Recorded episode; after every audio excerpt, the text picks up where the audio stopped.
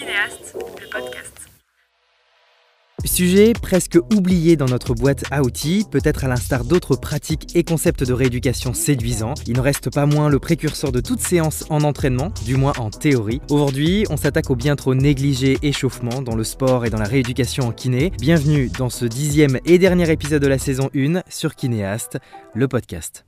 Hello tout le monde, nous y voilà, ça y est, dernier épisode de la saison 1, après 6 euh, mois de podcast, euh, à peu près toutes les 2 euh, semaines environ. Je termine ainsi ce dixième épisode et cette saison numéro 1, il y en aura plusieurs. Hein. Bien sûr, je reviendrai l'année prochaine sur une saison 2, peut-être même sur cette saison avec un épisode bonus.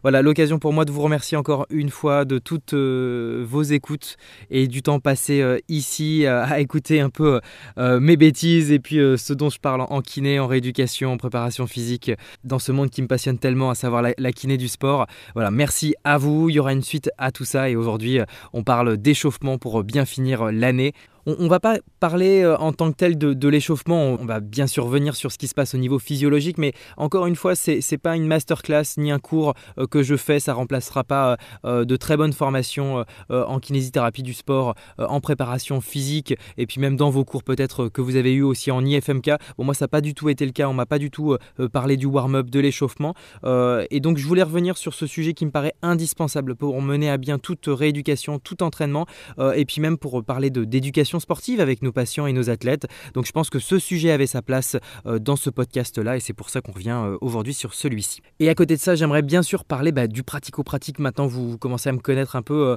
euh, sur la chaîne. On va parler de, l'application directe qu'on peut avoir avec nos patients au cabinet. Comment on peut mener à bien une bonne séance de, rééducation? Je pense que c'est important. Comment on peut l'intégrer avec ce qui se passe au niveau de la, de la santé publique en France? Comment on peut l'incorporer sur une séance d'une demi-heure si vous ne travaillez qu'une demi-heure au cabinet? Moi, c'est mon cas.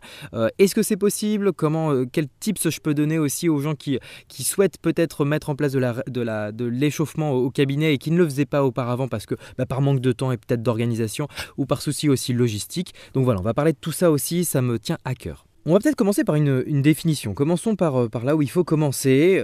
moi, j'aime beaucoup la définition type qui maintenant a, a, plus de 20 ans eh bien, Cavatan, euh, celle de Bishop en, 2003. Et euh, celui-ci, dans la littérature, revient sur un ensemble d'exercices effectués avant l'activité, dont le but est d'augmenter la température corporelle et musculaire. Alors là, il y a une, première chose intéressante, et on va y revenir dans ce, dans ce podcast-là, parce que je pense que les, choses ont un peu évolué à ce niveau-là. Euh, augmenter la souplesse, diminuer la raideur musculaire et augmenter la potentialisation post-activation. Ce PAP, on va en parler aussi dans ce podcast-là, il a sa place, et il faut forcément passer par là. Il y a énormément d'informations dans, cette définition de Bishop en 2003 euh, euh, et, on va revenir vraiment sur chaque item. Euh, le premier, c'est vraiment cette, cette différenciation entre l'augmentation de la température corporelle et musculaire. Qu'est-ce qu'on doit faire dans un échauffement pour mener à bien la suite de la séance? Eh bien, le rôle de l'échauffement, il, y a vraiment quatre procédés euh, importants. Il y a bien sûr un, effet psychologique euh, qui est indéniable, euh, un, aspect technique à prendre en considération, une prévention des, accidents, bien sûr, et du risque de blessure. Forcément, celui-ci, je vous apprends rien, et on va pas aller choper un article dans la littérature scientifique pour dire que oui, si vous vous échauffez, il y a forcément une diminution du risque de blessure. Hein, c'est indéniable. Et il y a une préparation à l'amélioration de la performance. Et c'est peut-être là aussi où je vais finir le podcast. Le but du jeu, dans un échauffement, c'est forcément augmenter ce qui va se passer au niveau euh, cardio-respiratoire, oui et non. Et non, on va, on va revenir aussi là-dessus. Euh, une augmentation de l'activité euh, au niveau bah, de, la, de, la, viscoélasticité, hein, donc tout ce qui va se passer au niveau artérique et puis au niveau veineux, bien sûr. il se passe des choses au niveau sanguin pendant l'échauffement et c'est peut-être là où on va commencer. Le but du jeu, c'est de ne pas consommer trop d'énergie et commencer l'activité physique ou la rééducation avec un niveau optimal de, réserve. Donc c'est assez paradoxal parce que quand il y a une élévation de la température, il y a forcément une consommation d'énergie. Et donc le but du thérapeute ou euh, de l'entraîneur du prépa ou de l'athlète, lui tout seul, eh ben, c'est d'aller piquer son corps juste assez pour ne pas consommer trop d'énergie, mais pour être dans une situation optimale pour la performance, pour le risque de blessure. Donc à ça, il faut bien dissocier deux choses quand, vous êtes même au cabinet. C'est qu'il va falloir augmenter la température musculaire sans augmenter la température centrale. C'est-à-dire que vous ne devez pas prendre plus euh, d'un demi-degré ou d'un degré au niveau de la température centrale corporelle, mais par contre, il faut faire venir du sang et avoir une augmentation de la, chaleur au niveau euh, musculaire. Alors comment qu'on fait? Dans ces deux sous-niveaux, qui est température centrale, température musculaire, euh, c'est fondamental d'avoir un, aspect euh, intéressant au niveau, euh, au niveau de cette dernière, de la température musculaire, et elle va dépendre bah, de l'endroit déjà où on va, on va la mesurer. Est-ce que on va mesurer une température globale avec un thermomètre, voilà, ce qui se fait, ce qui se fait naturellement, ou est-ce que on va avoir une mesure au niveau de la température musculaire? Ça dépend forcément du flux sanguin hein, dans le muscle. Il y a une proposition, c'est qu'il y a une partie d'échauffement avec du pompage qui revient souvent. Euh, ça, c'est l'échauffement russe. Moi, c'est celui que j'applique avec euh, les patients. On va revenir sur le protocole de l'échauffement russe. Je l'affectionne bien parce qu'il marche. Euh, ok, il est vieux, il marche toujours aussi bien et il reprend tous les aspects et tous les patterns physiques pour mener à bien un bon échauffement. L'échauffement russe, lui, c'est l'activation de la circulation avec une élévation de la température musculaire et ensuite aller sur une activité globale où là, il y a une, augmentation euh, de la température centrale. Donc du coup, on va laisser de côté euh, ce footing, bord terrain, et autour de celui-ci, pour euh, bah, plutôt favoriser les mouvements qui, nous intéressent au niveau de la température musculaire, c'est-à-dire des manœuvres de pompage. Quand vous faites du squat avec un patient, quand vous lui faites faire euh, du squat euh, sans charge, avec un peu d'intensité et répété, hein, on est sur de l'activation, eh ben c'est une manœuvre de pompage. Quand vous faites faire euh, du leg extension pour un quadriceps euh, sans charge, ou alors avec une petite charge, c'est une activation et une manœuvre de pompage pour le quadriceps. Euh, et, la même chose en est quand, on fait du nordic arm string à, une jambe, hein, quand il y, a une jambe qui pousse sur l'autre quand on est en décubitus ventral et que la deuxième jambe résiste. Et là, on est sur une manœuvre de pompage pour les ischio-jambiers, c'est la même chose. Le protocole russe, lui, nous parle de 20 à 50% du maximum et 5 minutes suffisent. Moi, je vais un peu plus loin et je pense, au regard de la littérature scientifique, qu'un bon échauffement, c'est entre 5 à 12 minutes. En 10-12 minutes, j'échauffe et je mène à bien un échauffement de A à Z avec un patient ou euh, avec un athlète sur le terrain. Et je fais souvent, euh, parce qu'on peut le faire, que ce soit en salle ou sur un terrain, le même type d'échauffement, que je sois en réathlétisation ou que je sois au, cabinet avec un patient lambda. Alors bien sûr, il faut adapter en fonction de la, pathologie pour laquelle votre patient y vient. Un, échauffement ne sera pas le même pour euh, quelqu'un qui vient pour une, coiffe des rotateurs euh, que pour un patient qui vient pour une tendinopathie d'Achille, bien sûr, mais la façon de conceptualiser son entraînement reste le même. Bon, on, fait déjà un peu le point sur ce qu'on vient de se dire. Les, bienfaits de l'échauffement, c'est avant tout l'amélioration de la performance à court terme. Hein. Euh, ça peut signifier aussi une amélioration à long terme, notamment sur de la performance, et, ça permet aussi d'augmenter bah, la durée de la séance la durée de vie de la séance. Les, moins là-dessus, c'est que ça doit être individuel, on doit individualiser notre, notre échauffement. Euh, bien sûr qu'il y a des échauffements euh, collectifs qui, qui existent, mais je pense qu'on est bien moins spécifique euh, sur ces derniers. Il y a un besoin aussi bah, d'apprentissage, hein. il faut apprendre à nos patients et à nos athlètes à, s'échauffer. Et s'ils ne s'exécutent pas correctement, bah, il peut avoir des répercussions négatives sur la suite de la séance, bien sûr je pense que l'échauffement, il y a aussi un problème de, culture hein, dans le milieu du sport. Je pense qu'il y a des sportifs qui s'entraînent mieux que d'autres, et je pense qu'il y a des sports où on s'entraîne mieux que d'autres.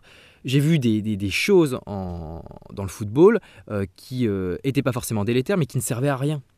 Euh, j'ai vu des tours terrain voilà, pendant 15 minutes, ça ne sert à rien de s'échauffer de la sorte je pense que, le sport pratiqué euh, euh, et la culture dans celui-ci euh, résonnent aussi beaucoup dans la façon de s'échauffer. Ça, c'est indéniable. Donc, discutez un petit peu avec vos athlètes, les différents athlètes que vous avez au cabinet, comment toi tu t'échauffes? Et je suis sûr qu'un triathlète ne s'échauffe pas de la même façon qu'un cycliste, alors que pourtant, il y a du vélo dans les, dans les deux sports. Bon, j'en arrive très vite à vous parler de, et j'en parle très souvent, de ce que fait Exos aux, États-Unis. Est-ce que Exos, eux, au Texas, ils parlent et ils disent de, de l'échauffement eux, ils voient l'échauffement comme euh, avec cinq items importants, cinq piliers. Où euh, ces derniers, j'en ai déjà parlé un peu sur Instagram en réel, où on va retrouver forcément des mouvements généraux. Hein, ils parlent du footing, mais, pas que. Et ils nous disent bien qu'il doit y avoir une activation, si on, s'en réfère euh, au membre supérieur ou inférieur, de l'articulation qui va être utilisée. Pour le membre inférieur, par exemple, on parle de hip activation, donc une activation de hanche avec les, grands fessiers euh, et, les moyens fessiers, notamment. Euh, du, ils parlent des étirements, ils reprennent les étirements, mais ils parlent des étirements dynamiques, euh, avec un dynamic stretching qui doit être incorporé à une séance d'échauffement, et ça j'adore, parce qu'on se demande souvent quelle est la place des étirements et lesquels on doit privilégier lors d'une séance, avant, après et tout ça. Ben là, vous avez la réponse. Vous devez pratiquer des étirements dynamiques type balistique, type actif, avec vos athlètes ou vos patients avant de vous lancer sur une séance. Il parle d'une intégration de mouvement, et là on va parler de gamme si on s'en réfère aux membres inférieurs. Pratiquer des gammes 4, 3, 4, 5 minutes avec vos patients, ça c'est euh, génial. Et puis vous allez regarder aussi un petit peu comment ils bougent, euh, quelle est leur façon de se mouvoir euh, sur 10, 15 ou 20 mètres. Donc pratiquer des gammes pour les membres inférieurs avant une, séance membre bah, ça c'est vraiment génial. Et ici, et je pense que ça c'est clé, il y a une activation neuro, une neural activation à faire avec nos patients. C'est-à-dire qu'on doit privilégier peut-être en fin de séance quelques mouvements effectués de façon rapide et avec un influx nerveux important. Il faut aller stimuler son patient en fin de séance et ça c'est important pour la suite. Il faut garder en tête, et ça c'est ce que Exos encore reprend, euh, qu'il doit y avoir une spécificité du mouvement. Hein, ça doit être du général au, spécifique, et ça c'est vraiment important de, suivre cette trame-là. On doit donner aussi une direction au mouvement du linéaire au euh, multidirectionnel, par exemple. Il doit y avoir, et ça je viens de le dire avec euh, la neural activation, une vitesse de mouvement bah, du lent vers le rapide, et une force du mouvement de la force faible à une force élevée lors de votre, lors de votre séance d'échauffement. Je pense que si vous suivez cette dynamique et cette pyramide, vous êtes bon pour mener à bien un bon échauffement. Et du coup, ça nous mène à, parler d'un gros sujet. Je ne pensais pas qu'on allait y venir euh, si vite, mais comme je vous parle de l'aspect neuro des choses, eh bien on va rentrer dans le thème de la, potentialisation. Bon, ce phénomène de potentiation, c'est induire un stress musculaire juste avant euh, une, pratique d'entraînement, de compétition, ce que vous voulez, avec de la charge, avec quelques sprints, avec quelques sauts, euh, et c'est important de le faire peut-être en fin de séance. L'augmentation de la conduction des influx nerveux, elle va augmenter forcément la vitesse de transmission des influx nerveux. Donc vous allez avoir un meilleur réflexe myotatique, bien sûr, une meilleure réponse au niveau central hein, de, ce que vous êtes en train de mettre en place avec votre athlète, on vient de parler beaucoup des techniques actives. Sachez qu'il existe aussi des techniques passives euh, pour euh, l'échauffement, euh, et même peut-être une qui est activo-passive. On va parler tout à l'heure d'autres choses, puis de matériel aussi un petit peu. Mais si on en reste un peu maintenant sur l'échauffement passif et l'intérêt de s'échauffer de façon passive, bah, ça peut être intéressant. au cabinet, je ne sais pas quelle température il fait chez vous, mais nous, dans certaines salles, il fait chaud il fait chaud, c'est agréable euh, d'y être, hein, ne serait-ce que pour une, séance passive sur table, mais ça peut être aussi intéressant avec vos athlètes ou avec vos patients, d'avoir déjà des salles qui sont préchauffées. Alors ouais, là, bien sûr, pour la planète, c'est dégueulasse, on est d'accord. Mais faire monter passivement la température euh, musculaire, c'est possible par des contraintes extérieures. Alors là, je vous ai parlé de la température de votre pièce, mais des douches chaudes, des bains chauds, des chambres chaudes, ça existe, ce genre de choses. Alors bien sûr, vous n'allez pas mettre votre patient dans une un bain chaud avant qu'il fasse votre séance. Mais quand vous, êtes par exemple sur une, une, avec des équipes sportives et qu'il fait froid dehors, et que vous leur proposez bah, peut-être avant d'aller s'échauffer de prendre une bonne douche chaude, eh ben, vous allez peut-être avoir 10% euh, de puissance qui vont être produites euh, en plus rien qu'avec une, activation passive avec de la chaleur, avec des douches chaudes. Ça, c'est ce qu'il en sort dans les papiers. Ça permet d'augmenter la température sans consommer de l'énergie. Et ça, c'est intéressant aussi, donc c'est pour ça que je voulais vous en parler aujourd'hui. La seule différence qu'il peut y avoir avec l'échauffement actif, c'est qu'il va y avoir une moindre production de lactate au cours de l'effort. Et ça, sa différence, elle est comparée avec un groupe bah, d'échauffement actif par rapport à un groupe d'échauffement passif. Ça, c'est intéressant aussi et c'est à savoir ça rejoint euh, quelque chose aussi qu'on faisait dans le football, et notamment en national. Eh ben, à la mi-temps ou pendant les, temps d'arrêt de jeu, il fallait que ces temps de fin d'échauffement euh, par rapport au début de la compète, ils ne dépassaient pas 5 minutes. On était toujours, euh, pour citer le Paris 13 Atlético, on était toujours les derniers à rentrer dans les vestiaires à chaque fin d'échauffement, donc avant la rencontre. Et on était vraiment tous les derniers. Les, arbitres pétaient un plomb à chaque fois qu'on rentrait les derniers dans les vestiaires parce que bah, il fallait que ça aille vite et tout ça. Alors je vous raconte pas le bordel après dans, les vestiaires parce que c'était aller où ma chaussette et tout ça, c'était hyper rapide. Euh, mais du coup, on était, les, on était les, en fait, les derniers à être encore chauds. Et quand nos gars rentraient sur le terrain, et surtout en hiver, ils étaient encore chauds. Et moi, je m'amusais, après leur départ des vestiaires pour aller s'échauffer, à augmenter la, chaleur des, radiateurs. Ils faisaient une chaleur de bœuf dans les vestiaires, mais du coup, j'étais sûr qu'ils allaient perdre moins en température musculaire et en température centrale. Il y a une diminution des performances cognitives, hein, même en, deuxième partie de mi-temps, et ça on le voit euh, sur les papiers. Euh, parce que la position d'attente déjà assis elle est très défavorable. Et donc il y a une importance aussi à, refaire un échauffement juste avant euh, la deuxième partie de rencontre juste, avant le, juste après le, la mi-temps. Donc il faut faire un, re-warm-up à ce moment là pas tous les joueurs le font c'est assez rare d'ailleurs, on propose toujours un peu d'échelle de rythme, 2-3 plots sur le sol et puis juste de réactiver un petit peu ce qui se passe, mais ils le font très peu, ça c'est ce que j'ai pu observer. Pour des arrêts qui vont durer plus de 10 minutes lors d'une rencontre, Peut-être que c'est possible hein, dans certains sports, je ne les connais pas tous, mais quand vous avez des pauses de plus de 10 minutes, il faut toujours remettre en activité toutes les 3 minutes votre sportif. Donc une causerie, par exemple, c'est horrible parce que pendant une causerie euh, ou quand il fait le point, l'entraîneur à, la mi-temps, tout le monde est assis, tout le monde est en train de se refroidir et il faudrait en théorie toutes les 3 minutes euh, réactiver un petit peu les, joueurs. Voilà, je, pense que j'ai fait le tour si on parle un peu de la compétition. Je pense que c'était bien de faire cette, cette parenthèse-là. Moi, ça m'a et j'espère permis de contrer euh, certaines situations euh, bah, en lien avec le risque de, de, euh, blessure. donc c'est pour ça que c'était important de, vous le signaler. Maintenant on va parler du pratico-pratique, c'est comment je mène à bien une, séance d'échauffement que ce soit au, cabinet ou que ce soit en salle, comment je fais? je pense qu'il faut bien dissocier deux choses, c'est qu'il y a une phase analytique et il y a une phase globale. Il y a une phase analytique où on cherche à d'abord activer la température musculaire et une phase globale où on cherche à activer la température centrale. Au cabinet, je n'ai pas le temps et j'ai pas envie d'augmenter la, chaleur euh, centrale. Ça m'intéresse pas pour le travail qu'on va faire. Donc je fais un, échauffement analytique. Le, patient vient pour une LMA euh, grade 2 aux ischio-jambiers. Eh ben, je vais me focus sur un échauffement fessier ischio-jambier avec une augmentation de la température euh, musculaire dans le compartiment postérieur. Donc je vais mettre en place un échauffement analytique vasculaire avec du concentrique, avec des actions spécifiques plutôt à visée excentrique. Je parlais tout à l'heure bah, du Nordic Arm String réalisé sur le, sur le ventre, euh, où on pousse en excentrique et on, retient, la, on retient le jambe tendue. Euh, et puis, euh, je vais travailler aussi forcément sur les amplitudes articulaires dynamiques, avec ce que je vous ai dit avant, type Exos, avec des manœuvres de stretching dynamique, balistique, euh, pour les ischios jambiers, on peut très bien faire euh, jambes tendues vers l'avant, jambes tendues vers l'arrière. Flexion-extension euh, de hanches de réaliser de façon balistique vers l'avant et vers l'arrière sur peut-être une petite minute pour chaque jambe. Ça, c'est des choses que, je fais au cabinet. Et ça, je vous assure que ça ne va pas vous faire perdre du temps sur la séance que vous voulez avoir avec votre patient. Vous allez faire du deadlift, vous allez faire du nordique, vous allez faire plein de choses avec lui. Mais je pense qu'il ne faut pas passer à côté d'un échauffement de, de, 8 à 12 minutes en salle. Parce que si vous voulez bien rééduquer votre patient, ça passe aussi par là. Il va vous donner des, meilleures séries, des meilleurs sets, des meilleurs reps. Après, dans les exercices que vous allez lui donner, vous allez augmenter ses performances.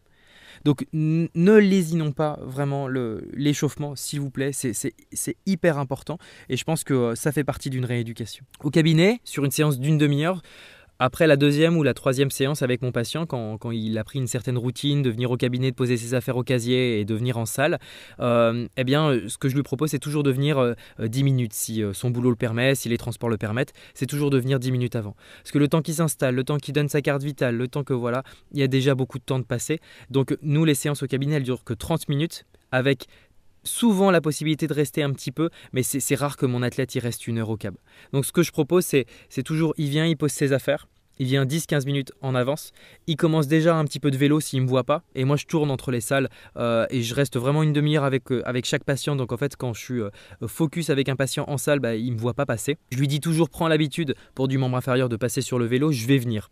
Et puis je sais qu'il est déjà installé au vélo, il y a une certaine routine qui s'installe entre lui et moi. Euh, je viens le voir au vélo, il est en train de pédaler, je lui dis ok, tu fais 50 à 150 watts là sur 8 minutes, et ensuite tu t'installes là dans la salle, je te donne un tapis, je te montre un petit peu ce que tu dois faire sur 5 à 6 mouvements euh, spécifiques pour t'échauffer par rapport au corps de séance qu'on a après derrière. Vous devez avoir une certaine discussion et puis votre patient il doit comprendre aussi là où vous voulez l'emmener à chaque fois. Une fois que la routine elle est installée entre lui et vous, vous avez déjà gagné beaucoup de choses dans votre séance et des choses importantes. Je reparle d'Exos, ils ont des tableaux, je ne vais pas en parler parce que ce serait très long de vous les expliquer. Ils ont des tableaux sur combien de séries, combien de mouvements, quel type de mouvement. Je vous parlais de mouvements euh, unidirectionnels ou multidirectionnels, de mouvements sur deux jambes, sur une jambe combien de séries, combien de mouvements, combien de temps de repos vous devez donner à votre patient pour faire un bon warm-up? Mais c'est abusé d'avoir ça. C'est abusé d'avoir des tableaux qui vous mâchent le travail, qui vous disent, ben voilà, avec telle pathologie, tu peux faire ça, ça, ça, ça marche au regard de la littérature scientifique. Donc vous avez même plus à vous demander, bon, qu'est-ce que je vais faire avec mon patient là pour, euh, pour son épaule, pour euh, une LMA au niveau du grand pectoral, pour l'échauffer avant de commencer euh, bah, du gros, du gros push-up et tout ça en salle avec lui? On vous donne les tableaux Allez voir ce que fait Exos, j'en parle quasi à chaque podcast, mais allez vraiment voir ce, que, ce, que fait, ce que fait Exos sur, sur ces tableurs-là. C'est vraiment, mâcher le travail, c'est vraiment dingue. Je rêverais, et c'est pas le cas au cabinet, d'avoir un espace de 10 mètres carrés hein, qui soit dédié à l'activation et au warm-up. Une warm-up zone. Le mec, il arrive, il est déjà passé au casier, il a déjà vu le secrétaire et tout ça. Il y a des routines installées sur des tableaux comme ça au mur. Et il se dit, ok, j'ai telle pathologie, bah tiens, je vais choisir tel pattern d'échauffement et puis je me lance. Et puis il y a tout d'expliqué. Ou alors il y a une télé et puis il lance simplement son programme sur 12 minutes d'échauffement. Comme ça, quand vous, quand vous arrivez, vous n'avez même pas à parler d'échauffement avec lui, il est déjà chaud au niveau musculaire et puis un peu au niveau central aussi. Je rêve d'avoir cette zone-là ça demande de l'argent, ça demande du temps, ça demande tout ça et tout. Mais je pense qu'en fait, euh, si on a envie, on peut faire de très très belles choses euh, sans s'occuper de son patient. Le mec, il est, je pense qu'au bout de quelques séances, il est à l'aise. Il a eu aussi une éducation euh, physique, sportive sur un échauffement qui va être capable même de reproduire après vos séances de kiné. Non mais vous imaginez toutes les informations que vous pouvez euh, transmettre comme ça euh, sans s'occuper de votre patient, juste avec une télévision, avec les tableaux, avec trois appareils, un tapis par terre. c'est déjà super et je pense que dans les cabinets du sport, on devrait voir ce genre d'espace. et c'est une très bonne transition parce que ça va me permettre de parler d'autres choses et d'un outil qui et, euh, je pense indéniable dans, toute prise en charge d'athlètes euh, qu'on oublie peut-être un petit peu. Maintenant, on voit beaucoup de, on voit beaucoup de papiers et d'illustrations euh, sur ce, petit outil-là qui paraît rien, qui coûte 10 euros chez Decathlon et je parle du foam roller, je parle du, rouleau d'automassage qui est elle pas un game changer, mais on s'en rapproche beaucoup et on le voit de plus en plus maintenant dans les compétitions professionnelles. En NBA, par exemple, on voit beaucoup de, bah, basketteurs s'échauffer et récupérer avec le foam roller. Euh, à Clairefontaine, avec l'équipe de France et tout ça, on le voit, euh, il y a des salles euh, avec tac tac 12 foam rollers alignés dans des salles avec de la gomme par terre. le foam roller, ça vous permet en termes d'échauffement, d'activation et de récupération, des choses incroyables au niveau du muscle. On, va parler un petit peu bah, de ces, de, ses bienfaits et puis euh, même ce qui peut en être aussi un petit peu euh, généré au niveau négatif. Alors bien sûr ça fait mal. Je ne sais pas si vous avez déjà utilisé un foam roller. Euh, vous faites du foam roller sur les mollets, sur les ischios jambiers, ça, vous arrache.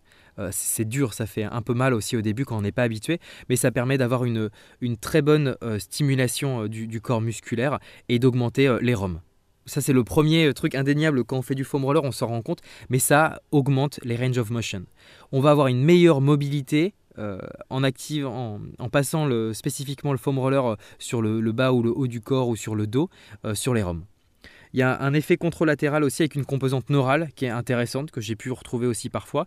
Euh, on l'incorpore forcément dans l'échauffement, ça je, vous en parle là euh, pour l'incorporer dedans. Euh, il n'y a aucun effet indésirable, hein, vraiment aucun. J'ai vu des trucs passer sur Instagram, ouais si on fait nana, on fait du foam roller de telle façon, nana et tout, il peut y avoir un effet indésirable. on va juste l'utiliser pas plus d'une minute par groupe musculaire. Voilà, c'est tout ce qu'il y a à retenir là-dessus. La seule chose que je retiendrai quant à l'utilisation du foam roller, si on va avoir des effets de façon pérenne et sur le long terme, c'est qu'il faut avoir une pratique euh, qui se maintienne dans le temps dans l'utilisation du foam roller. C'est à incorporer en fait dans une routine d'échauffement ou de récupération. Quand euh, un patient vient me voir au, cabinet pour faire de la récup, on va faire bien sûr du massage, euh, du vélo à basse intensité pour de la récup active et je mets du foam roller après celui-ci et après d'autres techniques euh, passives, hein. on peut faire du crochetage, des ventouses et tout ça. Euh, mais le, foam roller, il est à, induire euh, que vous fassiez de l'activation ou de la récupération, vraiment dans un objectif de routine. La plupart du temps, quand on parle de foam roller avec ses patients, c'est un foam quoi? Ah oui, le, le, rouleau, la pâtisserie, là, ouais, je, je vois. Il, est, il est à donner en éducation à ses patients, le foam roller. C'est hyper important, je trouve intéressant, à un moment dans la rééducation avec son, avec son patient, de, parler de foam roller et de parler de l'intérêt de l'échauffement et de la récupération de, celui-ci. Voilà, moi, je, ferme un peu la parenthèse, mais je voulais parler de, de cet outil-là qui devrait rentrer dans cette fameuse warm-up zone euh, que, que, moi, je mets en place au, cabinet, mais c'est hyper intéressant d'avoir cet outil-là euh, avec vous. Et puis d'ailleurs, c'est un outil qui ne euh, prend pas forcément de place. Vous pouvez le prendre dans votre mallette avec vous quand vous allez sur des événements sportifs, quand vous encadrez des, sportifs. Euh, c'est hyper intéressant d'avoir euh, un ou plusieurs foam rollers. Il y a différents types. Moi, j'aime beaucoup travailler avec la marque. Il n'y a pas de partenariat, mais j'aime beaucoup travailler avec la marque Blackroll. Je trouve qu'ils ont, ils sont chers, mais ils sont, ils sont assez soft. Je trouve que les trucs à picot là, avec des petits pics dessus en plastique de chez Decathlon, c'est horrible. allez voir ce que fait Black Roll, même sur, je pense qu'il y, y en a aussi sur Amazon à moins de 20 euros. en plus, ils sont assez stylés et tout ça. Je trouve que c'est intéressant d'avoir différentes tailles, des longs pour le dos, des, des courts, des softs, des plus durs pour certaines parties du corps. Donc allez voir un peu ce qui se fait sur internet, c'est sympa.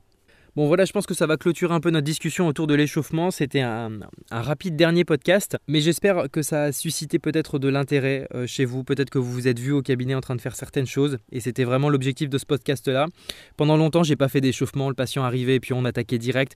C'est une erreur euh, de ma part. Euh, je, tends à ne plus faire celle-ci. Alors bien sûr, quand votre patient il est en retard et puis qu'il en a rien à secouer de sa rééducation, eh ben on se fait pas chier. Bien sûr qu'on fait pas de, on fait pas de warm-up.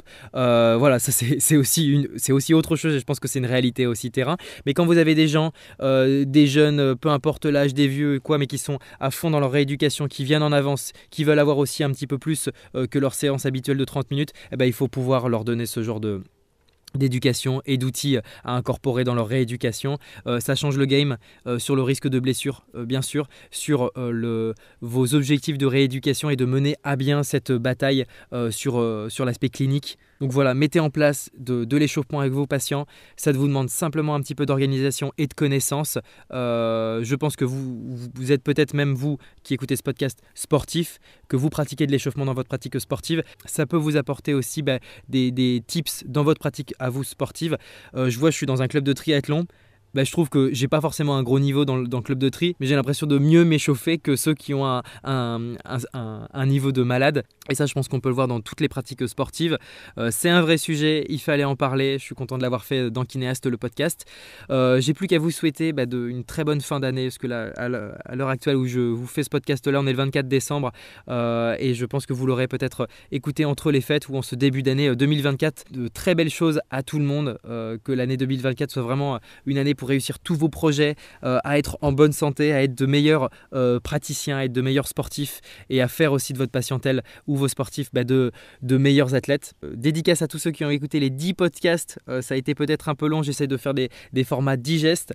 en tout cas, vous me faites un très très bon retour à chaque fois en DM sur Instagram. C'est incroyable de lire tous vos messages. Ça me donne une patate monstrueuse pour continuer sur l'année 2024. On recommencera sur la saison 2, je pense, à l'approche de la saison estivale l'année prochaine avec des sujets j'espère, toujours aussi euh, intéressant pour tout le monde, pour euh, les, les, préparateurs physiques, pour les kinés, pour les patients aussi, peut-être qui nous écoutent. Voilà, prenez soin de vous, à très très bientôt et merci pour tout. Ciao